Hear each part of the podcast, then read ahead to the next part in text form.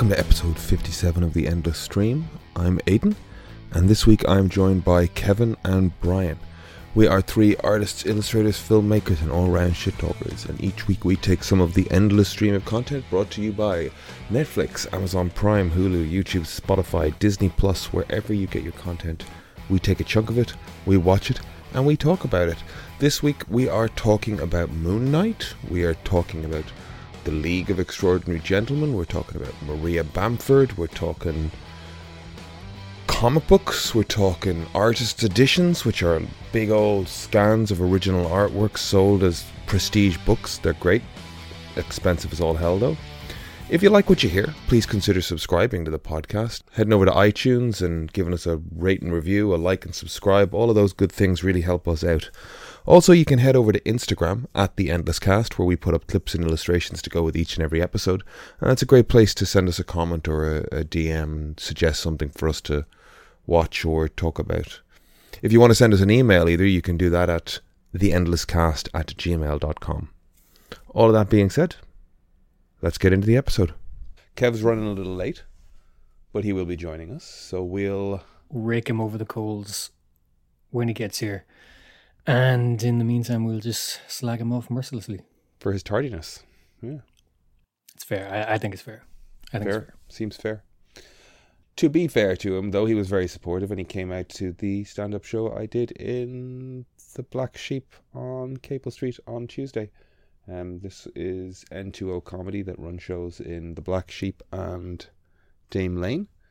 Uh, Melinda Pereira is the comedian who runs the place, and he put me up on the open mic night with about, I don't know, eight other people, um, which was cool because I'm just starting out doing this stuff, and anything I can get on is great. And I'm really grateful for the opportunity and had good fun, and I think my stuff went over well.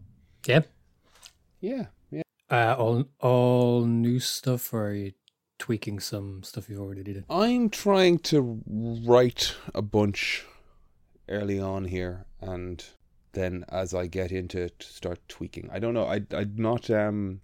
I'm learning through doing, I guess, and I'm trying to find where the where I feel comfortable, where I'm getting laughs. Even do you know what I mean? Like so, like last week, I wrote five minutes worth of jokes, like joke, joke, dad joke puns about going to the eye doctor, and it was incessant, and it got a really good reaction.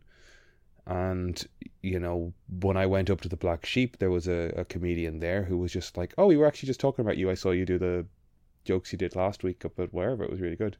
And I was like, "Oh, okay, cool." So that, you know, that I don't know, ticked a box, raised a flag, or did something, you know. But I was also like, I'm just going to spend five minutes talking about the movie Reign of Fire today. So it's, I took a different tack there, you know. Sure, we did a podcast about it, so I think I had five Yeah. minutes. Stuff in the tank. That was it. So I'm just trying things. Um, I've got a, I've got a show, or I think I've got a show at the Smithfield Creatives, uh, open mic in Hynes Bar in, uh, Stoneybatter on May 4th. Now, the only reason I'm hesitant is because when I got that gig confirmed or that, that event confirmed, they were in the Barber's pub in Grangegorman, but they changed their venue on them. So they had to reshuffle some stuff. So I'm going to send them a message this week and just go, hey, just confirming May 4th, yeah? Um, which will be the day before I get my eyes laser surgery, which might necessitate me doing the 10 minutes might necessitate me doing the 10 minutes of eye jokes again um this that's a 10 minute set so i need to write another 5 minutes of eye jokes really be incessant How are you finding the time on stage? Is it is it kind of flying or yeah? does, Yeah. um i'm having yeah i'm having fun with it at least the thing is a, a 5 minute set flies by Yeah. And It's nothing. you know i'm i'm looking at the concept of a 10 minute going okay i've written i've written maybe a half dozen different 5 minute sets now but none of them bookend or dovetail nicely to each other you know. They're all vastly different experiments in trying to be funny for 5 minutes. So that's going to be interesting. Is there a Are you happy to kind of keep experimenting, or is there a style that you'd really like to like nail down and make it have it be your thing? Like in in five years or ten years from now, do you have do you have some kind of version in your head that you I'll want to be on you- stage, I'll- or are you just purely Yeah, I think I feeling your way through it? at least today, right? I was looking at somebody, I was looking at a special earlier in the week that I thought was a really good example of a special. And I don't know if you'd agree with me, but it was Taylor Tomlinson's new special on Netflix. I haven't watched it yet. Is it good? I really enjoyed it, and I'll tell you why. I started looking at it very analytically, and just went from the moment she hits the stage. There's no "Hello, Portland, how are you?" Whatever you know. There's no introduction. It's just joke, right? Whatever the first thing is, she starts with a joke, then she aims at a funny point, and then every, almost every sentence, is a laugh, right? So she's got her, you know, her bit but all of the steps along the way are a laugh. You know, there's a. It's like she knew what she wanted to write about. Now, how do I get jokes between here and there as well? How do I make my point while also being funny? So that just the sheer density of it was impressive. Then the structure in the writing as well that allowed for callbacks as they happened. I was like, okay, so this is funny and it's well put together.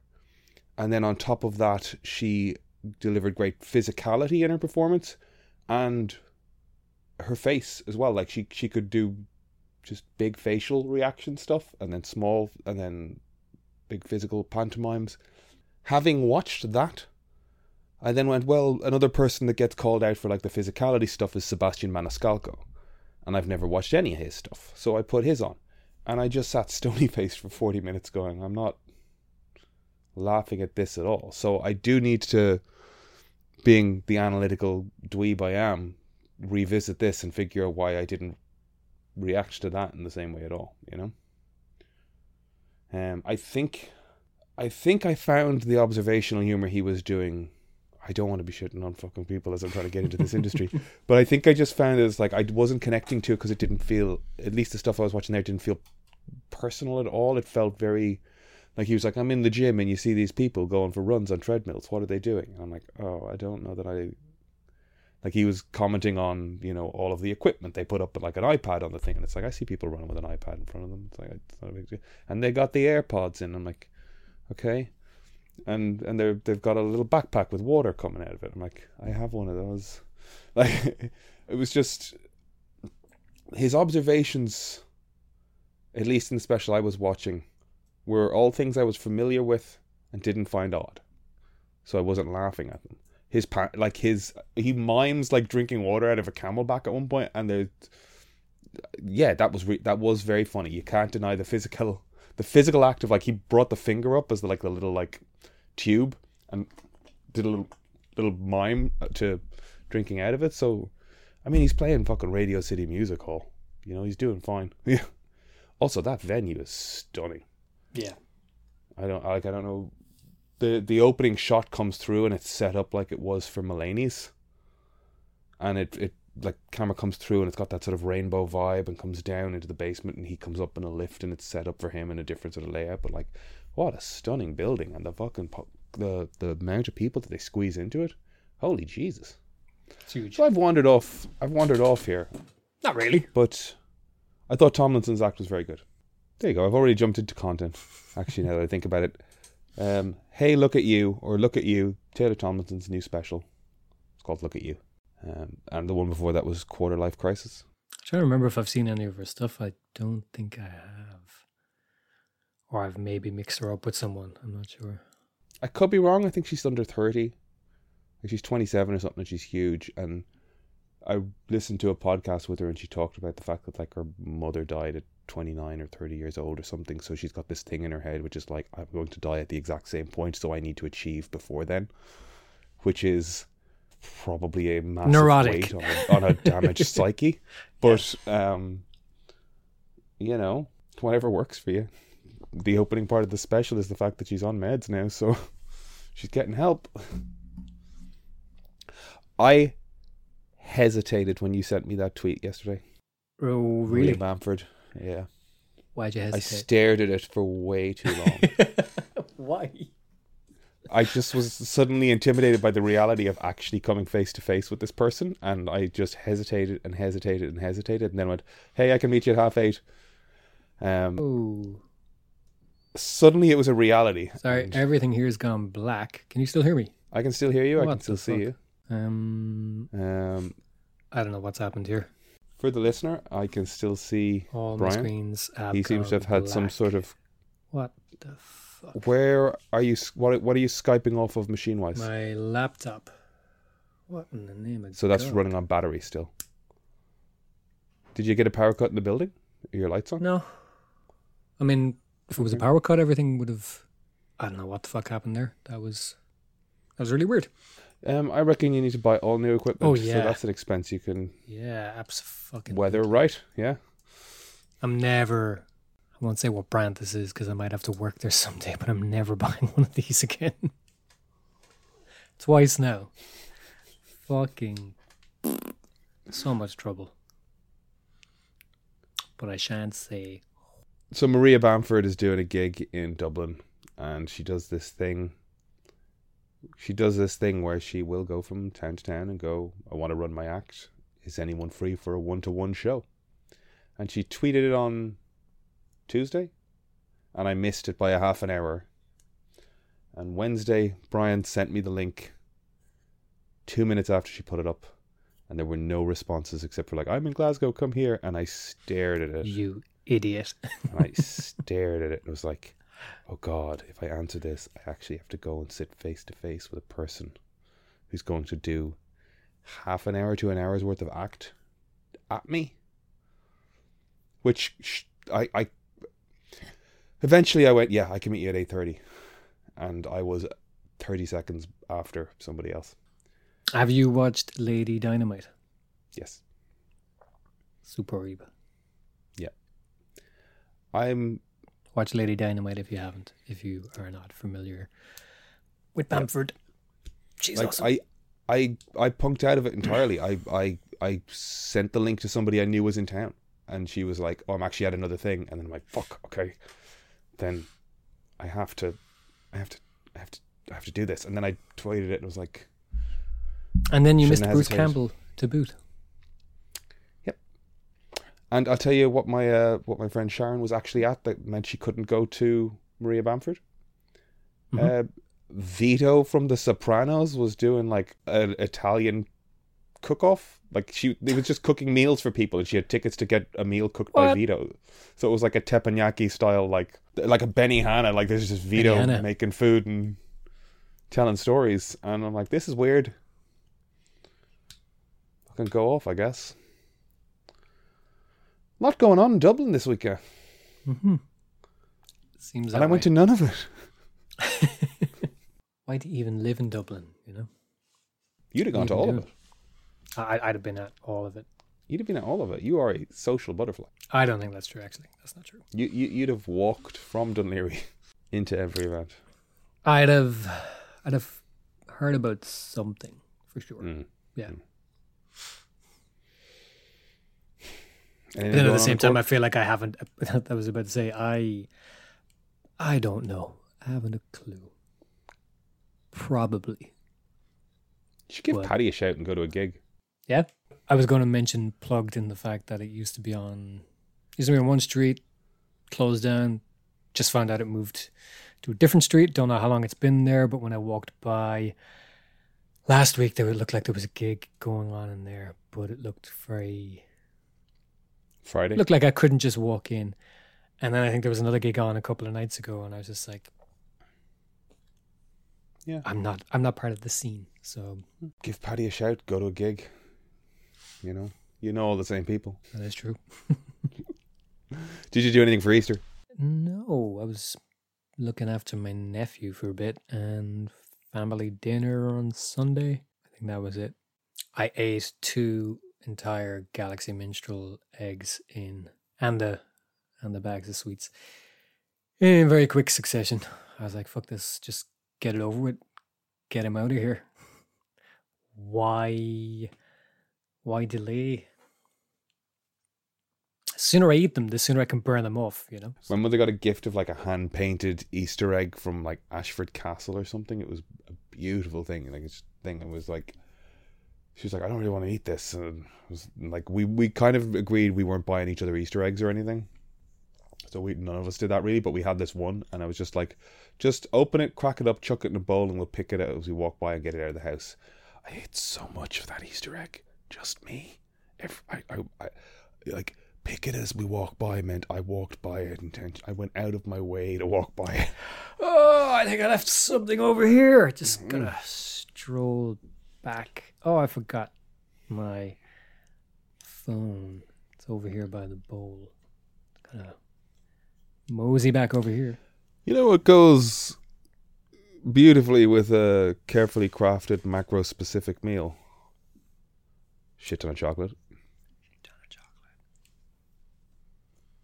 That's what I'm always Um, saying.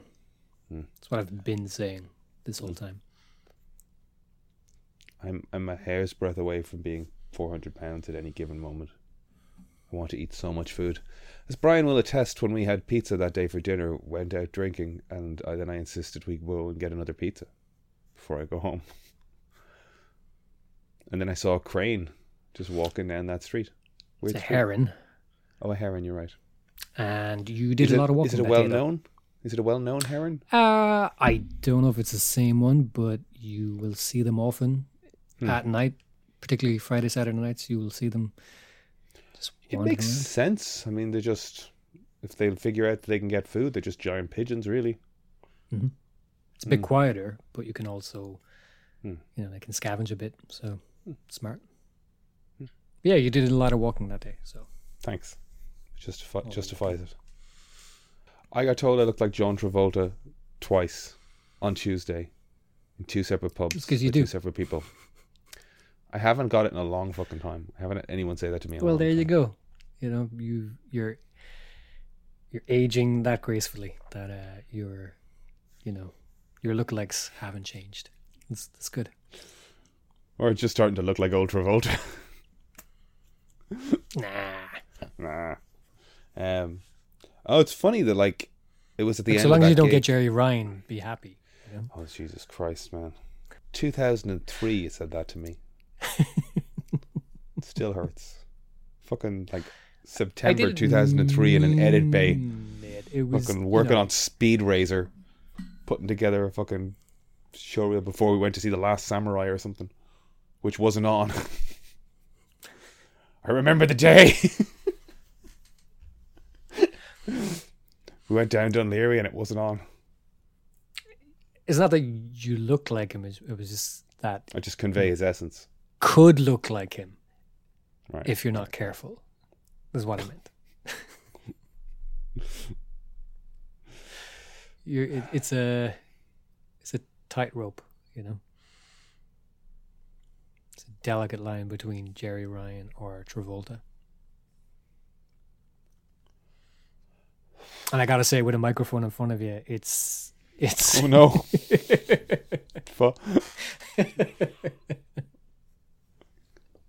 Maybe it's just the glasses. I don't know, or the hair slicked back. I I don't know. I don't know.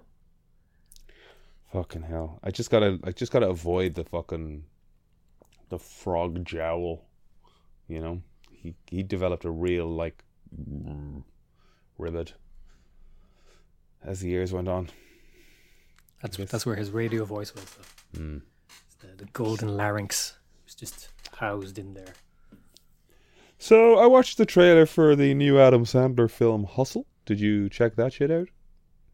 It uh, it's coming to Netflix. Um, He shook his head disdainfully. Uh, it does seem to be in the drama vein, uh, rather than the the um, Adam Sandler the happy. So it's more uncut than okay. Yeah. Um. I. I. After a down and look down on his luck, basketball scout discovers an extraordinary player abroad. He brings the phenom back without his team's approval. Now that movie had Kevin Bacon in it. It was called The Air Up There, wasn't it?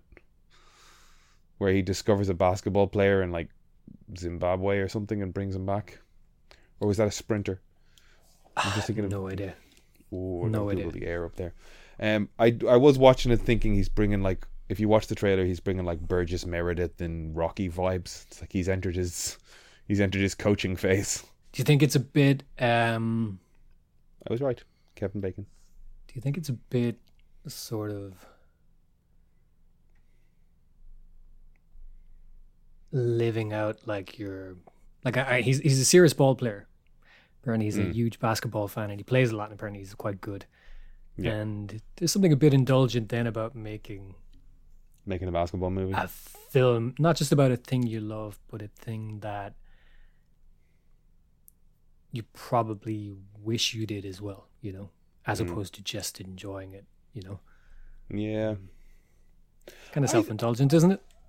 Yeah, I'm pretty forgiving of self indulgence. You know what I mean? Like if you manage, I guess you just can't be a. Not a criticism. I'm I'm just yeah. yeah, not a criticism. Just If that- you manage to achieve a position wherein you can do a thing you love the way you want to do it, like, like I heard somebody. there's a bit of somebody I ego know in there though. You know, Yeah, yeah, yeah, yeah, yeah, Yeah. a hundred percent. There, there's somebody I know that like hates kind of like ensemble troops, like like the like Apatow had the same cast and crew at a bunch of times, or I'm trying to think of other examples. Nolan, you know, like they're kind of like just fucking get other people together and do other things. Like they, it's a, it's a weird objection. Um, but my kind of take on it is like if you've got a group of friends and like you like doing a thing together, why wouldn't you? Especially if you've had success with it and can keep doing it. Why would you? I, I was Why would you make I, a point? I can't even remember what it was yesterday. It was an interview with someone, and they were talking about making something, and I just got a sense that they weren't sold on their own thing, even.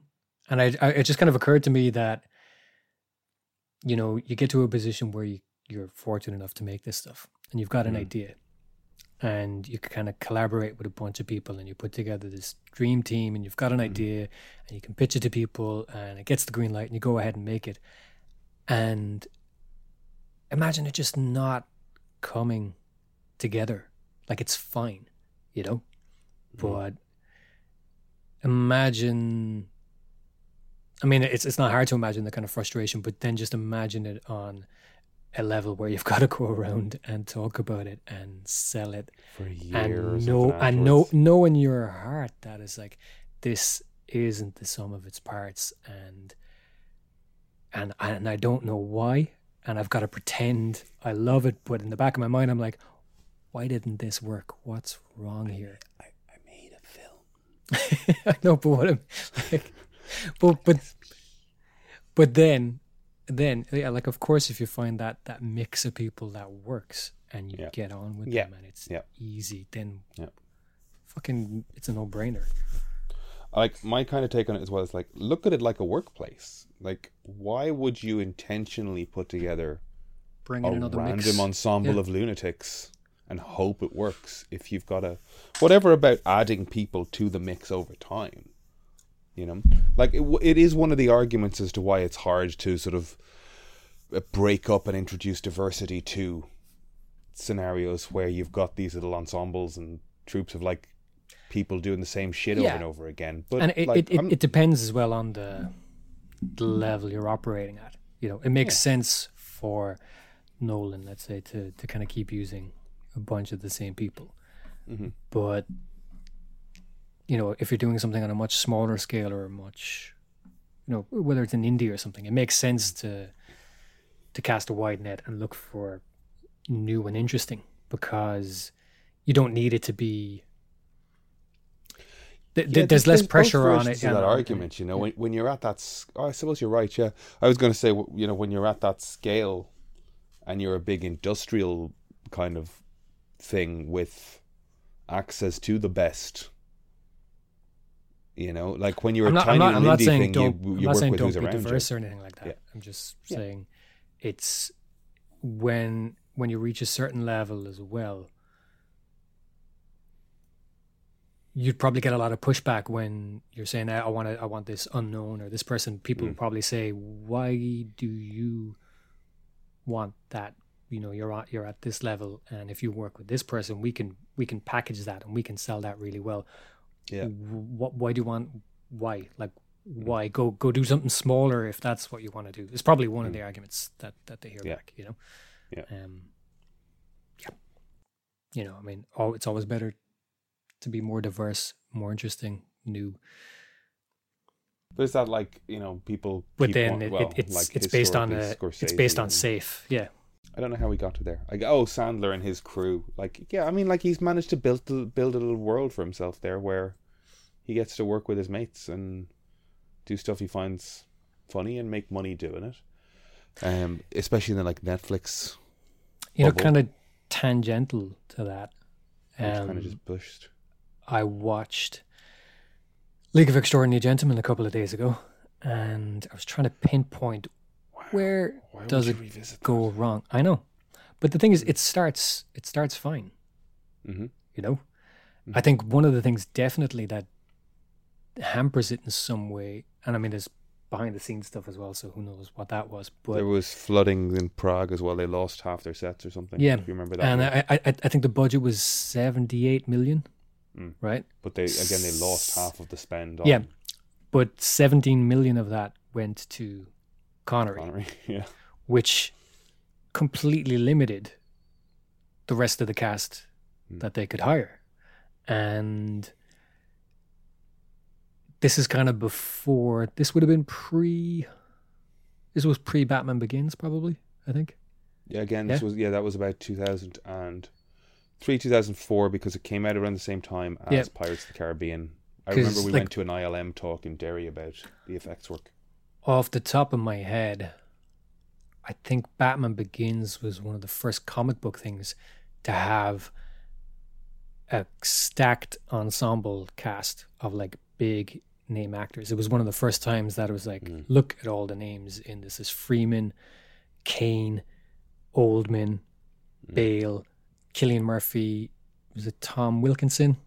Um, like just like you know all these Uh, kind of names. Who who played the the guy on the board?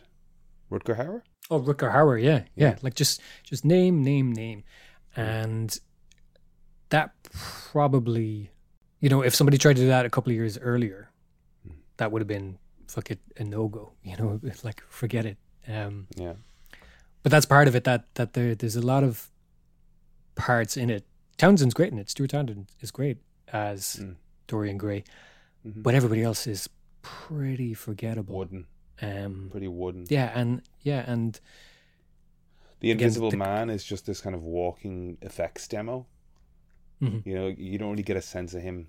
He, like he's doing his big Cockney bit and swaggering so that you can see that there's somebody there, but it's Whereas if, if you were to do that again today, you'd pluck a few people from some TV. Tom Cruise, didn't they? No, but like you, no, not even that. The you Dark kind of pluck. stuff. Well, that's quite different, I think. But Well, I think that's point what they were is that aiming at, Avengers wise. But go on. yeah, like you- but you, you would you know you'd pluck a few kind of Mm.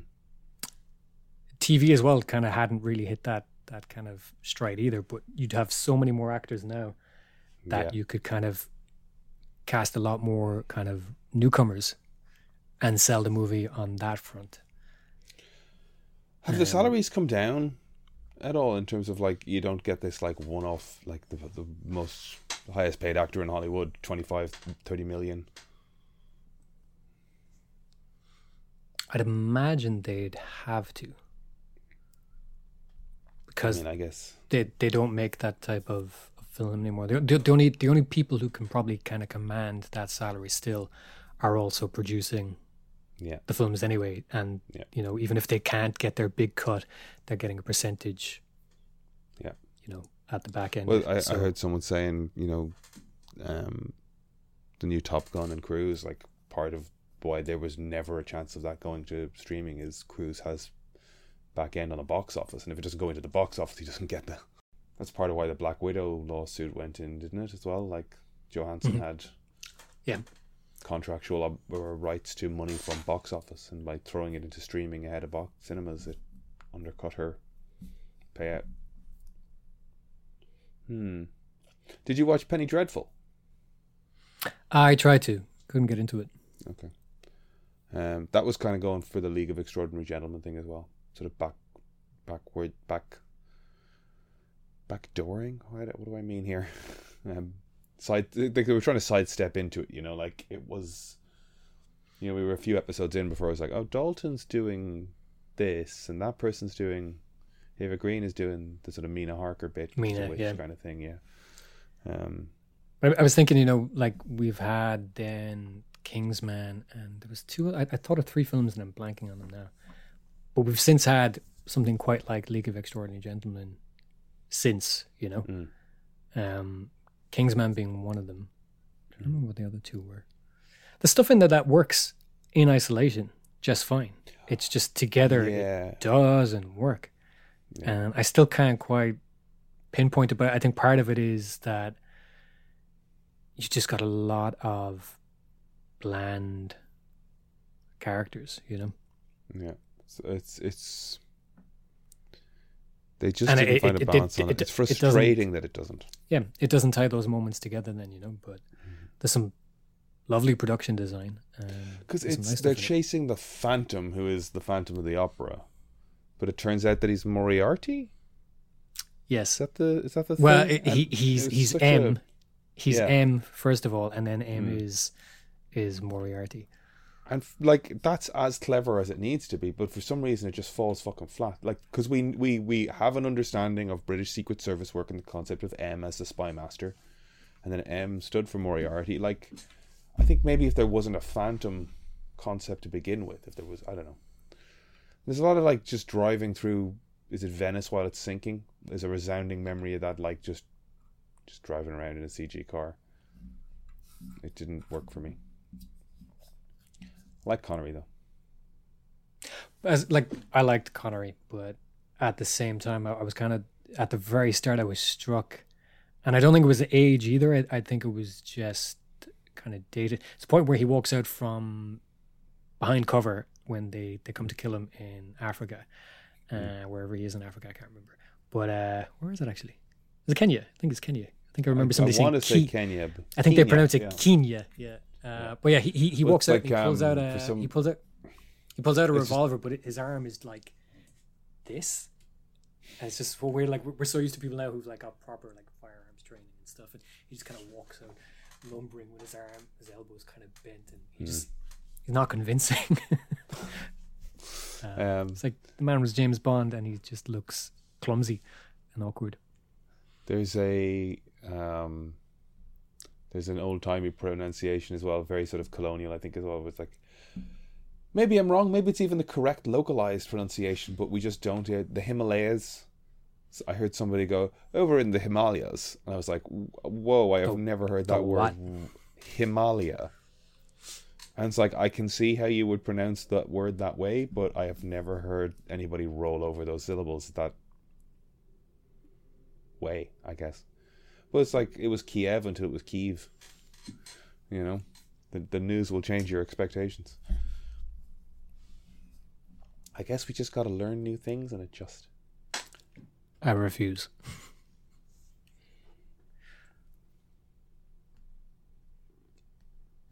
Brian will continue to dead name cities all around the world. And we'll move on to. Did you see any of the sort of Netflix stuff today? The stock drop and Netflix animation cancelled a couple of projects, let a few people go. Um, I saw someone going, Netflix should just shift to an episode weekly model, and I was like, "Are you out of No. your fucking mind?" No. we had a we had a content revolution and you want to go backwards The problem is they jacked up their price while Disney is aggressively coming for them. That's what's going on. And now there's this there's this narrative that there's nothing on Netflix, which is bullshit. Mhm. Absolute bullshit. There's nothing on anything. There's about ten percent of good stuff on any streaming platform. and and then half of that is stuff you've watched already before. It takes a long time to make shit. Like, I, I just I've heard I've heard it a lot actually. Like in the last couple of months, that Netflix sucks. There's nothing on it. It's one of the worst platforms. It's like what what are you watching? yeah yeah Disney's got one fucking episode of a Marvel show or Star Wars, and then it's got its fucking Yeah. back catalog, or it's got Grey's Anatomy or some fucking shit. Uh, like fuck off. I D- Disney has one prestige show at any given time that's holding people week to week. And then the rest of the time it's content for kids, which might be why the I animation thing scrambled. Mindhunter last weekend. That's one of the best things that's been made in the last ten years. Mhm. Get out of here with Netflix sucks.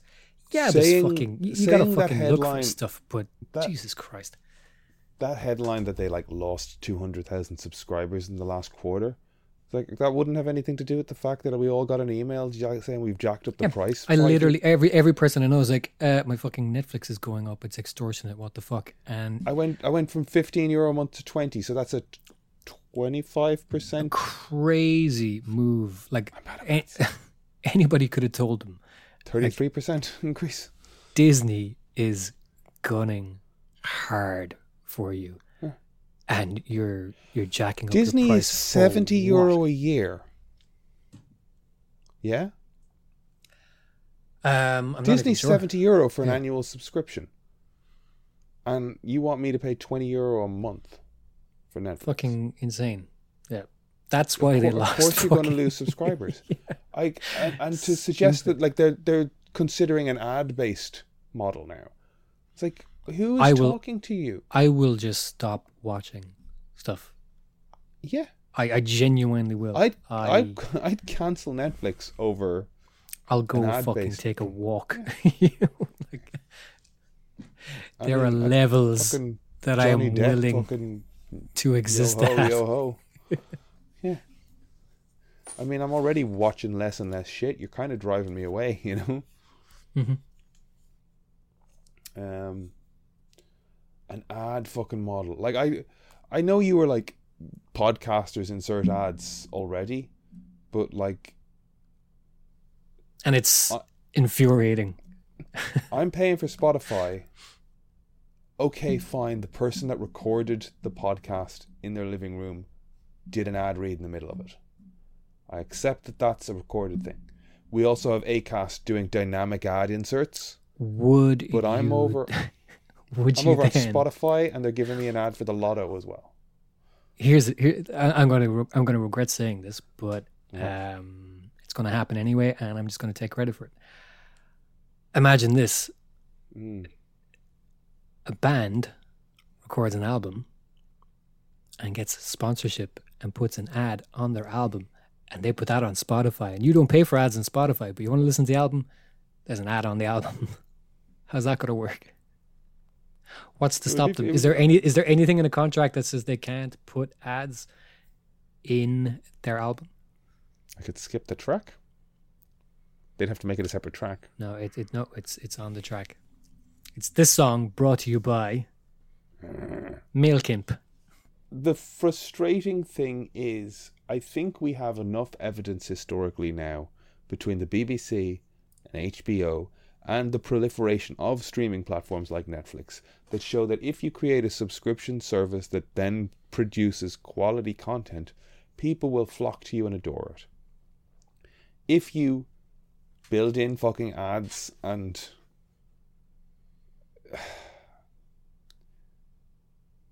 yeah, maybe you'll be the only game in town, but someone will start developing the alternative. You know, like that is what'll happen. You'll drive piracy up, you know. It'll just go in cycles as well. Like so, somebody will start offering you Amazon and Netflix and something else in a bundle. You know, But you same start, way you Sky start packaged worrying- channels Yeah. and yeah, it's Yeah. You'll start worrying about oh, oh what Oh, would you offends look- your advertiser. would you look what what hour of the day do you call this? Uh, well, this for people who Explain yourself. who have Explain yourself. Explain. real jobs, unlike you guys sitting at desks sending emails. Uh, this is called home time. I probably alienated ninety percent of our audience. Hi guys. I am wounded. What time do you have to show up to work? Wounded. Uh, nine o'clock, How many days a week? five, sometimes six. So 11, four days a week. What do you do? You, you draw shit, is it? Four days a week you draw things. Living the dream, living the dream. Sounds like the dream. It does. It's like you can live the dream, but you can't then accuse us as not having real jobs if you're living the dream job. I mean, I, I, I don't. So you know, you got me there. right. That's why I cut Steve. Fuck you, Brian. uh, Are you set up to record, Kev? I'm recording. I'm just. I, I didn't get set up the microphone. It, it's, I'd had to put it out and put it on the table and all that jazz. I just wanted to get home to make sure I could say hi. Okay. I would suggest throwing in the microphone, and you can join back in um, when you're ready. Just because I'm I'm hearing your beard scratching against that headphone mic. Oh, actually, I can be like this. Here we go. I'm like fucking TikTokers. I've never wanted to punch you so much. Just take the two minutes to put the mic together. Brian and I will continue to rant about how streaming services are dropping the balls. Don't be saying that. We're literally trying. Oh shit, we're trying to access people through tr- streaming services. So just you you hang on until you're all set up there, Kevin and, and Brian and I will keep talking. Just because if you contribute, I have to edit you out. Um, did you watch? We're on. We're talking about Netflix. I watched the first episode of the new Russian Doll. Me too. I enjoyed it. I like Natasha Lyonne. I was immediately like back into the world. Like they do a really great job setting up that that that version of New York and her fucking Columbo vibes. You know, like cigarette hanging out of her mouth in the hospital. I'm chewing. You know, no smoking. I'm not. I'm chewing. She does. yeah. Yeah, She is. She is kind of a good advertisement for cigarettes. Um, the line, what is it? I'm trying to quit. I know my lungs are just like two Nick caves right now. what, what were your thoughts on the first episode, Ryan? Uh, I liked it. Yeah. Um, it looked great. I liked the, you know, you can immediately tell when you were kind of back in the 80s and back in the present. It's kind of a nice shift in the the texture and the, the color palette and cinematography and everything was cool. And yeah, um, I only watched the one episode, but kind of zipped by, and I'm I'm intrigued. I guess. Mm. Um, yeah. I find that, like, say about that. She's a she's a video game designer or something, isn't she? She's a game programmer. Yeah, I think so. Yeah. That was a weird decision in season one, but like, um, I do think I do feel like because they establish like a specific set of environments and the music's so weird and so puzzly, I do get kind of like video game vibes off it. You know, it's like it's like coming back to, you know, this tr- this And, like, you know, it- this it- it- training it did- level that she plays in, and yeah, it, it did make sense for the first season because she was doing things in a in a loop in you Yeah. know in iteration each time, so th- it made sense in that sense. But yeah, but it, it does feel like we're establishing a similar concept of you know um uh you know that that subway station that apartment the street that bar you know these are going to be our environments for season two could be wrong could get very fucking expansive but i, I think it's going to play close again you know um god she's a mop of hair isn't she it's Like a good look. the- It's a, it's a it's, it's, a good great look. it's look. a strong look It's, It's funny that like that, that's clearly like an older version of her or something in that first shot. And I'm like, God, her hair like that's a ridiculous wig trying to like make it look like Natasha Lyonne's head. And then Natasha Lyonne walked into shot and I'm like, oh commentary. Sorry, I'm just making sure my thing is working. It is. Hmm. Oh, you sound so much silky Um, that's just because I've been talking all day and I'm slightly. So now that you're here, Kevin, um, I've sent you two links at this point to uh, issue one of Moon Knight available to purchase. Yeah, I keep on telling you, I had that issue. Do you? Yeah, I didn't realize that. man. You know, I, did. Did you tell me you have that yeah, issue? oh yeah, I did. You just don't read my messages, to be honest. I don't think you said that to me. You can go back and look. I'll will. wait. When did I send you these things? I sent you an eBay link, did I? Yeah, and I, I got it for a lot cheaper.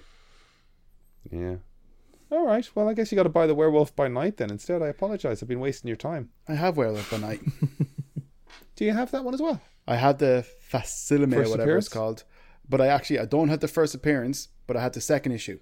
So he was in Werewolf when I I think the first appearance was 32, and I had the original 33. It's one off, isn't it? Yeah, so I, I have the I have Daredevil number two as well. It's fucking. I'm always gonna be one off. Oh man, that's disappointing. Bullshit. Well, I mean, I, I I was trying to.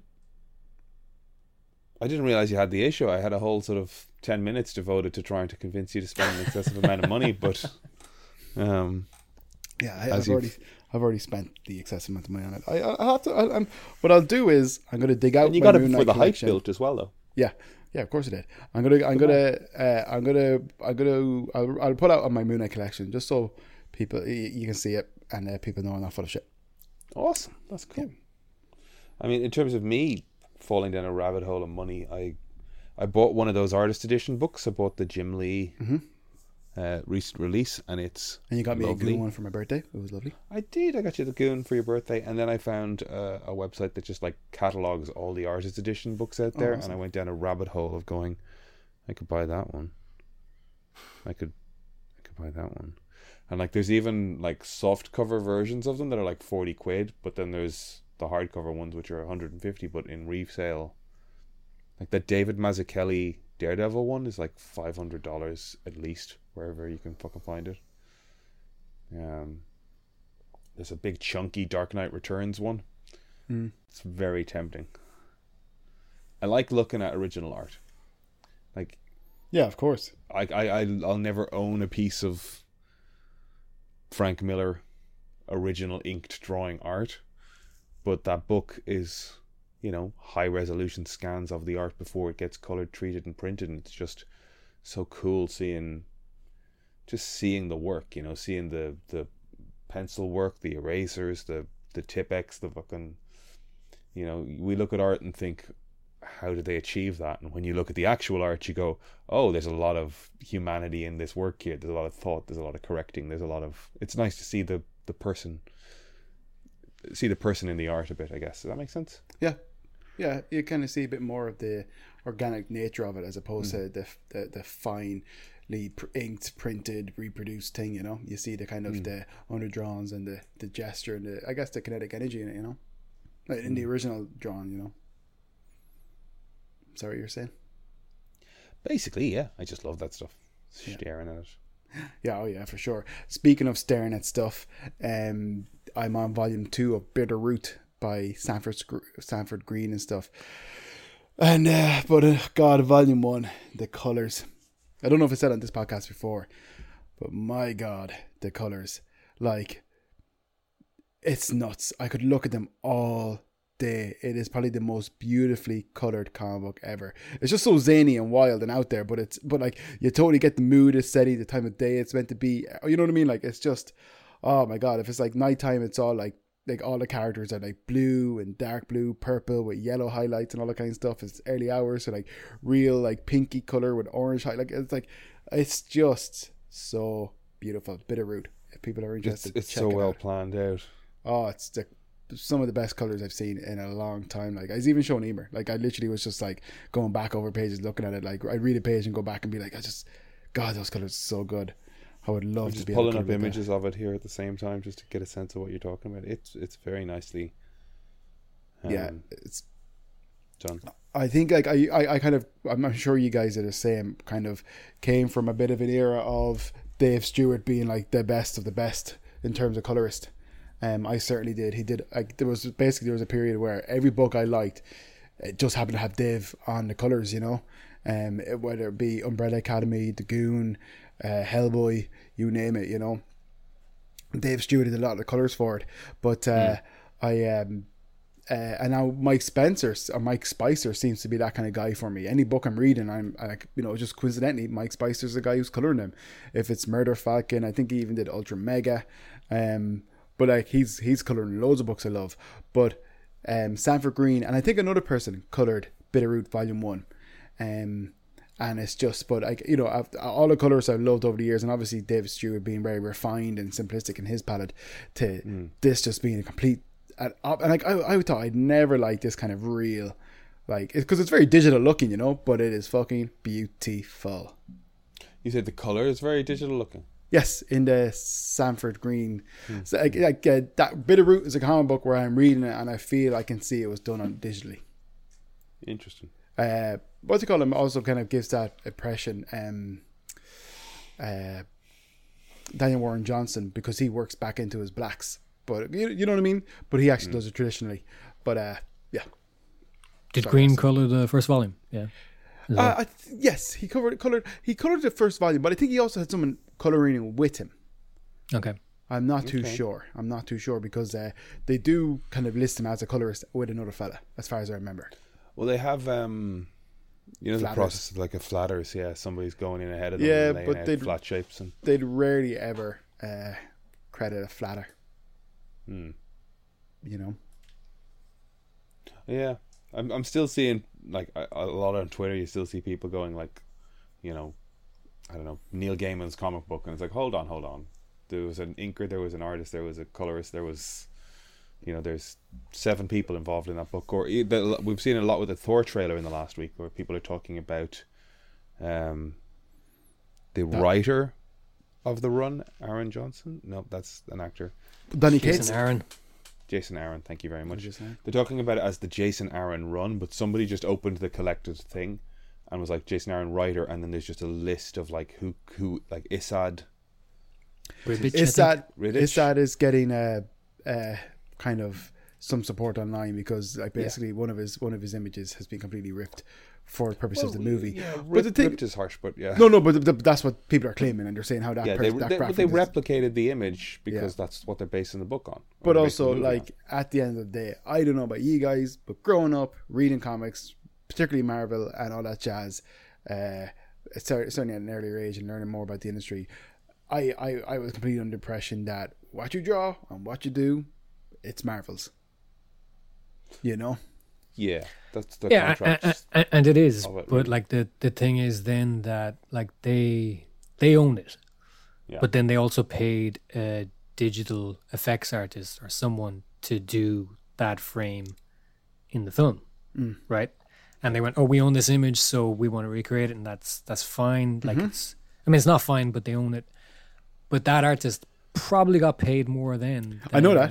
Yeah, Yeah, Then you they- know, and I don't look. I understand all of that. I, I, I don't I don't even necessarily see these artists giving out about the money. I think they just think it would be common courtesy to go, "Hey, I, this is based on this image," you know, just to mention the people that. But they probably will thank that person. They probably will thank that artist because, like, Declan Shalvey got thanked for Moon Knight and stuff. You know, um, I wouldn't be surprised if they thanked that person. I don't think they'd have an issue thanking people like that. Sure, it's like it's it's an easy thing for them to I, do. I- to take them into I credit. have a.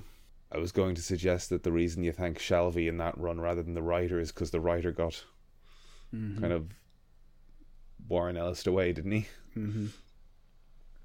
Though they're not really using Ellis's content; they're using Shalvey's design there, the Mister Um, Knight thing. I assume you spoke of Moon Knight already. No, we were holding off for you. Okay. Well, let's not dilly dally too long, gentlemen. We've Well, been messing around enough tonight. let's let's let's let's continue the train of thought because this is actually very naturally rolled into What it. was I we've talking about? wandered, we've wandered from comic book art into the Thor trailer, Oh yeah. so we haven't talked about that yet. I think he just hit himself with Mjolnir. Do it again.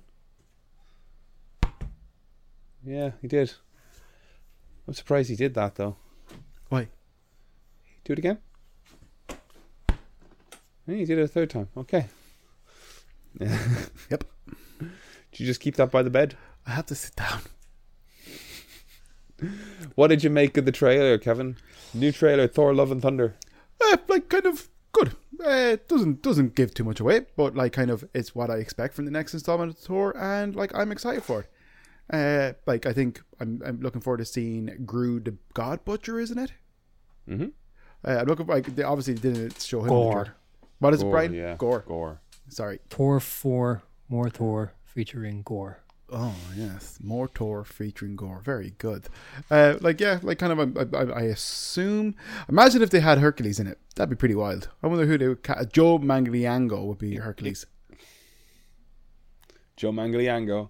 You know Um, who I'm does- talking about. I do. It it feels like a good cast. It feels like if we're going to Olympus, we should definitely see him.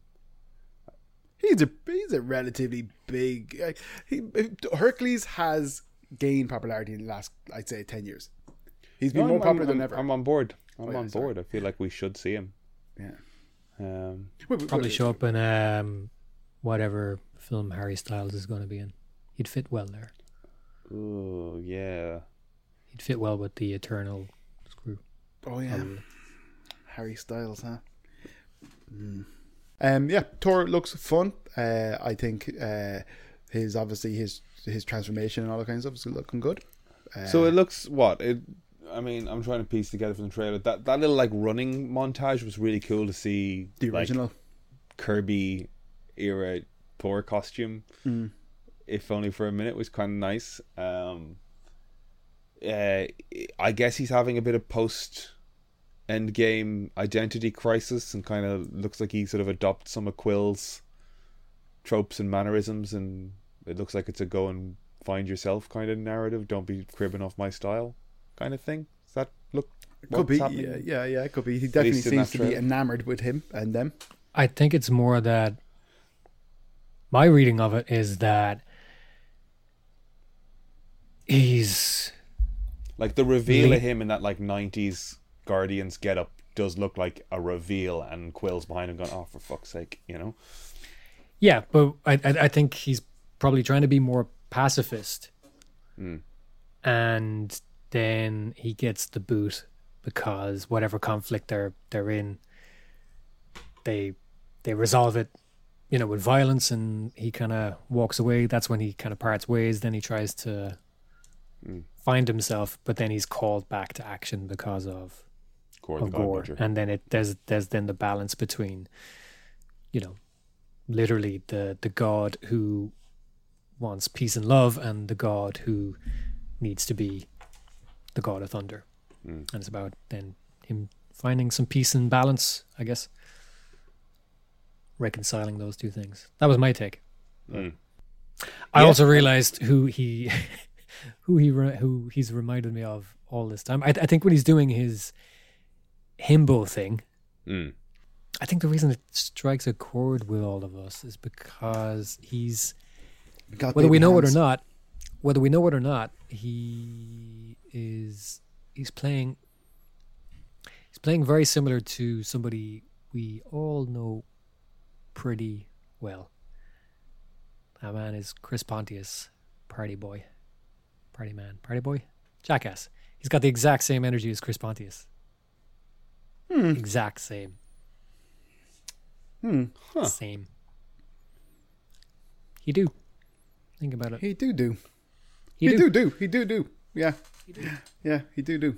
One hundred percent. Huh. Yeah. Kind of even has the. We all we all love Party Boy. We all love Chris Yeah. Pontius. So Yep. Yep. Fair play to Chris. May he rest in peace. he's still alive. Uh, well, Party Boy is dead. Mm, I don't think so. Did anyone watch the new Jackass? Not Uh, yet. Not I yet. really want to. I'm not yet, but was I. it was very cock heavy. It's 2022. Get over yourself, you fucking. I mean, What you've never What watched porn? where- Porn is more probably cock heavy than Jackass. That doesn't stop you from finishing, does it? You piece of shit. Is the episode title this week what? You've never watched porn? Kevin did not come here to mince words. Today. no, he did not. Um, I'm, I'm actually, I was actually considering uh, watching it tomorrow night. I did It's fun. watch. Pardon? It's fun. I can't wait. If to you see it. like seeing a snapping turtle get its jaws around a penis. Oh, Anyway, no spoilers. Um, sorry. I can't wait. Uh, I'd rather watch that than Zach Braff, Braff in Cheaper Zach- by the Dozen.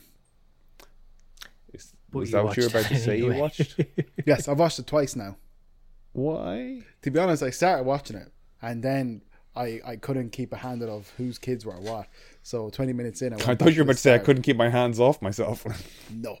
Don't get your mind out of the gutter. This is a fucking family friendly podcast, you piece of shit. Uh, but um, I I had to go back and, and kind of go over who's who, who's who again. I couldn't couldn't keep it's it's a lot, but uh, it's it's it's so phenomenally bad. You've watched it twice. It's yeah because I had to put Emer through it as well. There's no fucking way I was gonna go through that and I don't want to have to live with that and not talk to anybody about it. There's a part where he starts saying like kind of like she's like, oh, you know, it turns me on when you say like kind of sport brands, you know, and then it's just Zach Braff going like, Asics, Nike, Adidas. And it's oh just- my god! It's It's, it's, just just it's just advertising. it's just well, it's not even that. It's just gross to him trying to be anything other than not attractive. Oh, him trying to bring you the the the the the charm and charisma that wooed Pugh. Yeah, yeah. Like you know, I like Zach Braff, but this was not good. For a while there, though, I thought he was kind of getting cocky, independent, like I'm better than everybody, and then he's doing this. Because like after like kind of uh, Scrubs and the success of Garden State, which really kind of made him like, yeah, look, I, I'm talented, blah blah. blah. Uh, Can I can I give you some homework for next week? Given Wow. that you're on a cheaper by the dozen kick. Um, go and watch the original Cheaper by the Dozen from 1950. why?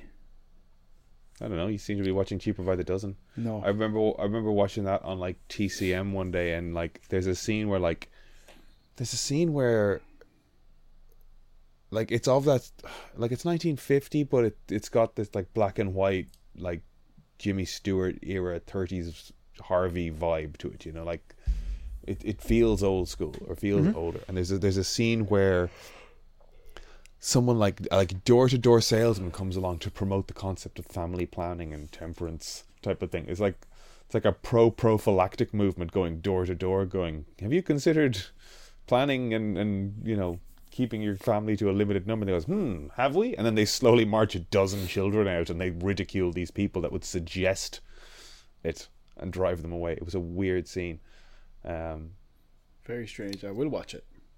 I suggest you watch it. Cheaper by the dozen, 1950 American Family Comedy. I'll try. Check it out. Speaking of How are you gonna do this? cheaper by the dozen, Mm-hmm. Moon Knight. I loved it. I know Brian pretty much said it was coming, but I was in shock and awe of how it actually played out, and it's great. Best Marvel show yet. Best episode of a Marvel show yet. That's my hot take. Take it away, boys. I enjoyed this episode much more than the last two. Mm-hmm. I thought there were some genuinely, genuinely creepy, scary moments, um, which was cool. Some of them I thought were really stupid Mm-hmm. because there was yourself. definitely points. There was definitely points where I was in the maze with them, going, "Wait, what the fuck are they looking for? Why are we here? I don't understand what like. I I know they're in a labyrinth, but I don't know what the fuck we're supposed to be doing here. I thought we were here to deal with Harrow or something. And I, it, I was like, I just was lost for a minute. Like the the I stuff actually- that they were doing. honest, I didn't. I, me, I but- didn't know why they were in the pyramid either at first. I just, I was just like, I thought they were just like, basically, I didn't. I, I kind of Eber asked what they're doing, and I wasn't sure, and I was like, I assume they're just trying to stop Harrow from uh, raising Ammit, the goddess. Yeah, I don't. I don't understand how he arrived at the understanding of the layout of the labyrinth he was in, from the room that had six exits off it. Um, but I'm just picking at it. I really enjoyed this episode. I liked, I liked the mental break scene. I liked the the Alexander the Great bit. Mm. Um, That was cool. I I liked that I felt smart because I knew who it was going to be before he said it, so that made me feel good about myself. You knew it was going to be Um, Alexander the Great.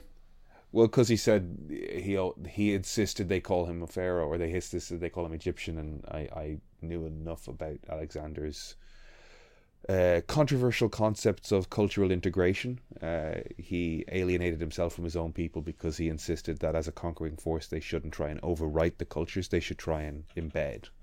And he had his own people call him pharaoh and stuff because he wanted to be part of the places he was conquering. And his own people came to resent him and eventually assassinated him. Uh, I don't know about that because in Moon Knight, he was buried in Egypt. This is true. yeah.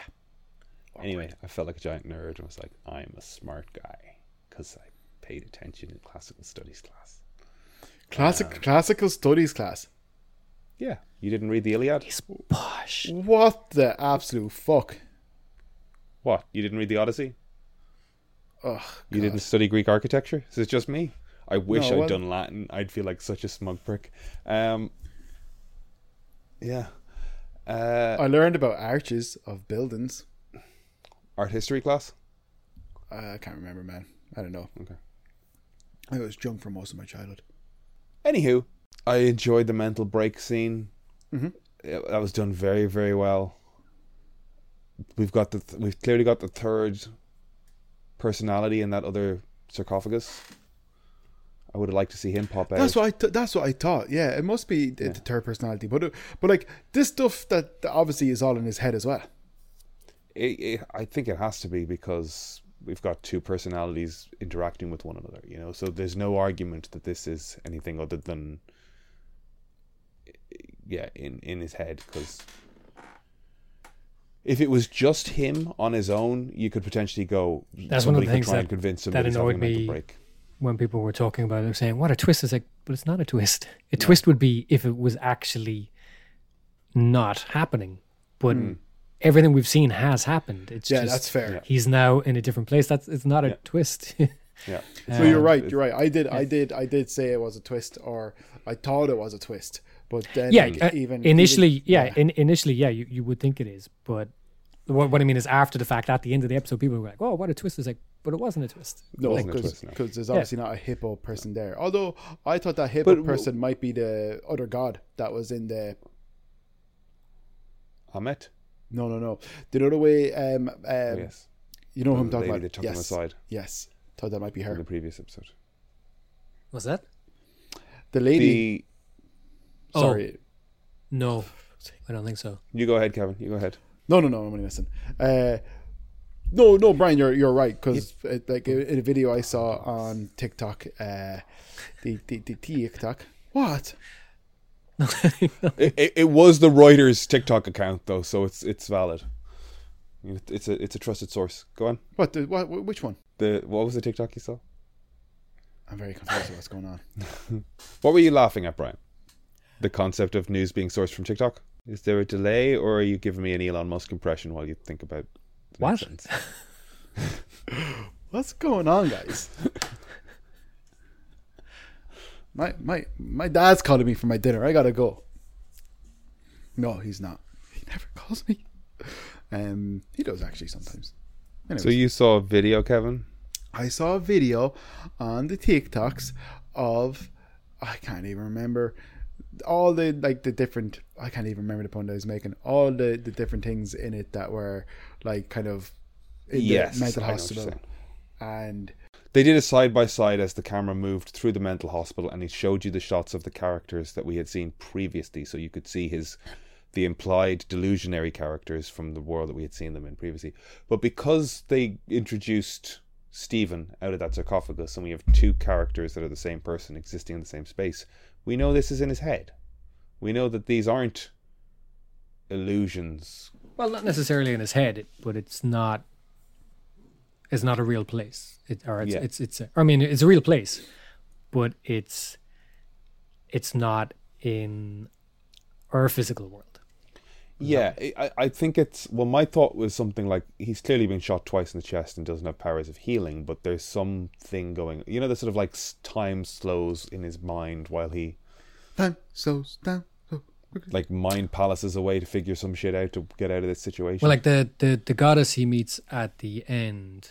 I can't remember if I can't remember if they've revealed that she's been imprisoned as well. I can't remember because you they know, showed a lot of. the- yeah. So they might have shown that she was in prison as well, but she's the goddess of protection as well, amongst other things. So Right. Oh, do you think that's why he was saying about the hippopotamus for? probably not, but maybe. Referencing the TikTok of of Oscar Isaac singing about a hip hippopotamus. Hippopotamus. That was stuck in my head all day. How old is that clip? Don't know. It's not that old, I don't think. You know what I did like actually? Uh, I noticed he's clearly training for both at the same time, or was training for both at the same time. When he's walking around the asylum, he's like doing a a really good uh, Snake from Metal Gear impression with his like Oh, his with the hands hands. in out. Yeah, I saw hands that. and his feet. I Um, noticed that. Hmm. it's like it's good on him. He's a great guy. Great guy. Uh, I'm really impressed with this series. Uh, if this if if this was say a twist and it was all in his head, say like I know it's not now, but if it was, uh, I would have been pretty blown away. I would have been like, "Fucking, that's ballsy. That's really awesome." They might yet reveal that they're like they might cast a bit of doubt, you know, at the very end of it as well. That they mightn't have it fully resolved. They might actually say, or is it actually in his head by the end? Um, I think it could have gotten to this episode sooner because not a lot happened last week. I think you could. I, I think you could cut last week, and I told you you, I wouldn't think be the missing second anything. episode was just a repeat of the first episode, yeah, except you we see could- Mr. Nightsuit. Yeah, you could cut, you could mash two and three together, and episode four make it episode three. Get there sooner. Um, Well, this is the thing. We did not need. We did not need the fucking additional MacGuffin of going to find that star map. We could have just found where Harrow is, even just chased him through his little portal back after the God meeting, and you'd end up where he was. You know. Um, Yeah, I just I also kind of didn't like how on the nose that star map was. Hmm. You know, that's that's a stupid kind of thing to say, but you know what I mean. Hippo hippopotamus. Only two episodes left. mhm. yeah. Bullshit. Uh, so Do, far, do you think we start to tie into anything? Do you think we get a guest appearance?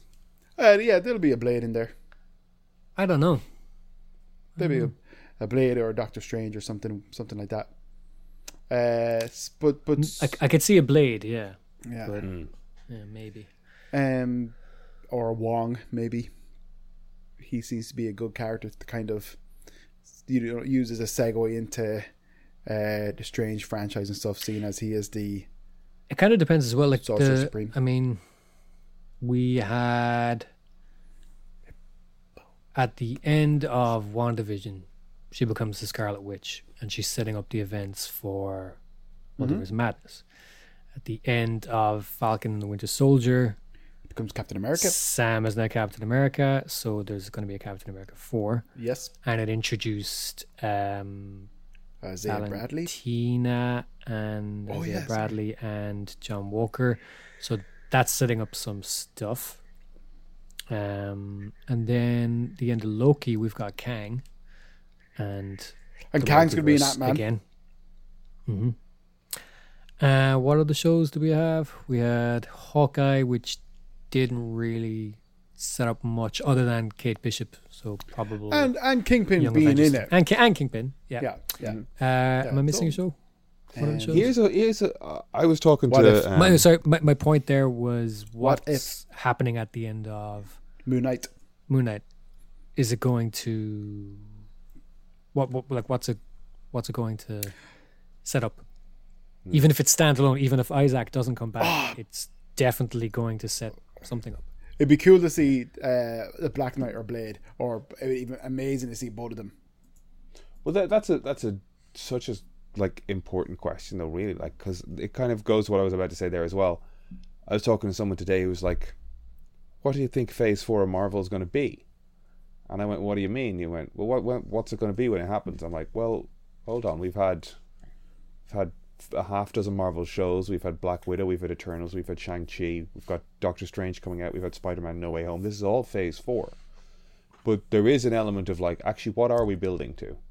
Because But I mean, Fe- Feige said a while back though that Phase Four wouldn't be as pointed, building in the same way that one, two, and three built to Endgame. He mm. said it was going to be much more kind of Hmm. but. Phase Four so- built to Avengers. Do you know what I mean? It introduced a team and brought us together. It introduced people and brought us together.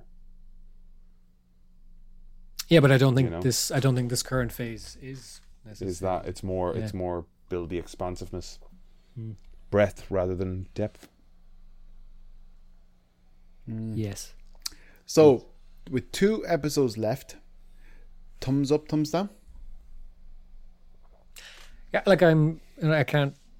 Like, thumbs up for sure. Um, just Thumbs up. for Isaac alone. Ethan Hawke Yeah, is great fair. as well. Like he, he's very good, but uh, Oscar Isaac is just so fun to watch uh, as the character. Yeah, he's phenomenal. Um, It, Yeah, he's it's great. actually it's got like it's got you know.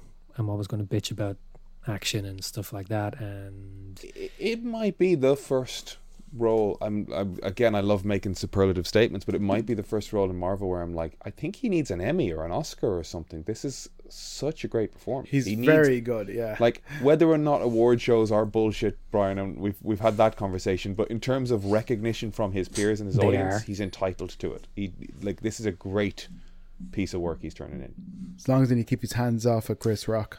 yeah, but it, it it's it's it's more it's more of a pop culture piece of entertainment, and they they tend not to award for I know. that so much. TV, it's the Um, Emmys, right? For Grammys or something. I don't know. Whatever. she get a Grammy for Hip Hop Hip hop bottomless. My rhymes are bottomless. No. But uh, no, he he's, he was kind of very game for it, and he showed up, and he He it's was. been a lot of fun to watch. And he's you know? executive producer, so he's obviously invested in this thing, you know. And seeing Yeah. him go from S- Stephen to Mark and all that kind of stuff, it's just a lot of fun, and it's really great. Mm-hmm. And that stuff can be real tropey, you know. It can be real. Like if it's not done well, it just looks really shit. But like like Stephen, I feel like I don't have the breadth of knowledge to really make this say, but Stephen feels well observed rather than just a caricature. You know what I mean? He feels like a That's kind of one of the things. Did I? Well, I think I might have watched the first episode again recently, and I kind of, I kind of pinpointed for myself at least what I think people deal with the accent is, and he he says at one point that it's a really good kind of character observation, but because we don't know the character well enough yet, it just seems like he's doing an act. It, seems like he's jumping with the accent, but basically he, he's talking about the Ennead, and he's saying that uh, well, there's only seven here. And normally you would expect him to say, There's only seven, but there should be nine. But he sings it and he goes, There's only seven here, but there should be nine. And he kind of goes up like that. And it, it's, it's, it makes the accent sound Yeah. inconsistent, but it's actually just it's character. who choice. Stephen is. It's, yeah. Yeah. Yeah. And I think that's part of the problem with it that he he's being a weirdo and people Mm. hear it then for the first time, episode one, and they're going, He's he's all over the place with his accent, but it's actually just Yeah. it's Stephen's a weirdo, you know? I listen. I listen to enough weirdo English comedians on podcasts Yeah. with a wide range of voices. James Acaster is just fucking around. You know what I mean? Like, so Kevin wants a, a, a vote of one way or the other. Yes, I, I'm very. I'm pretty positive on Moon Knight so far. When you say best show ever, Loki. Loki's Get I- I- the I get the fuck, will you?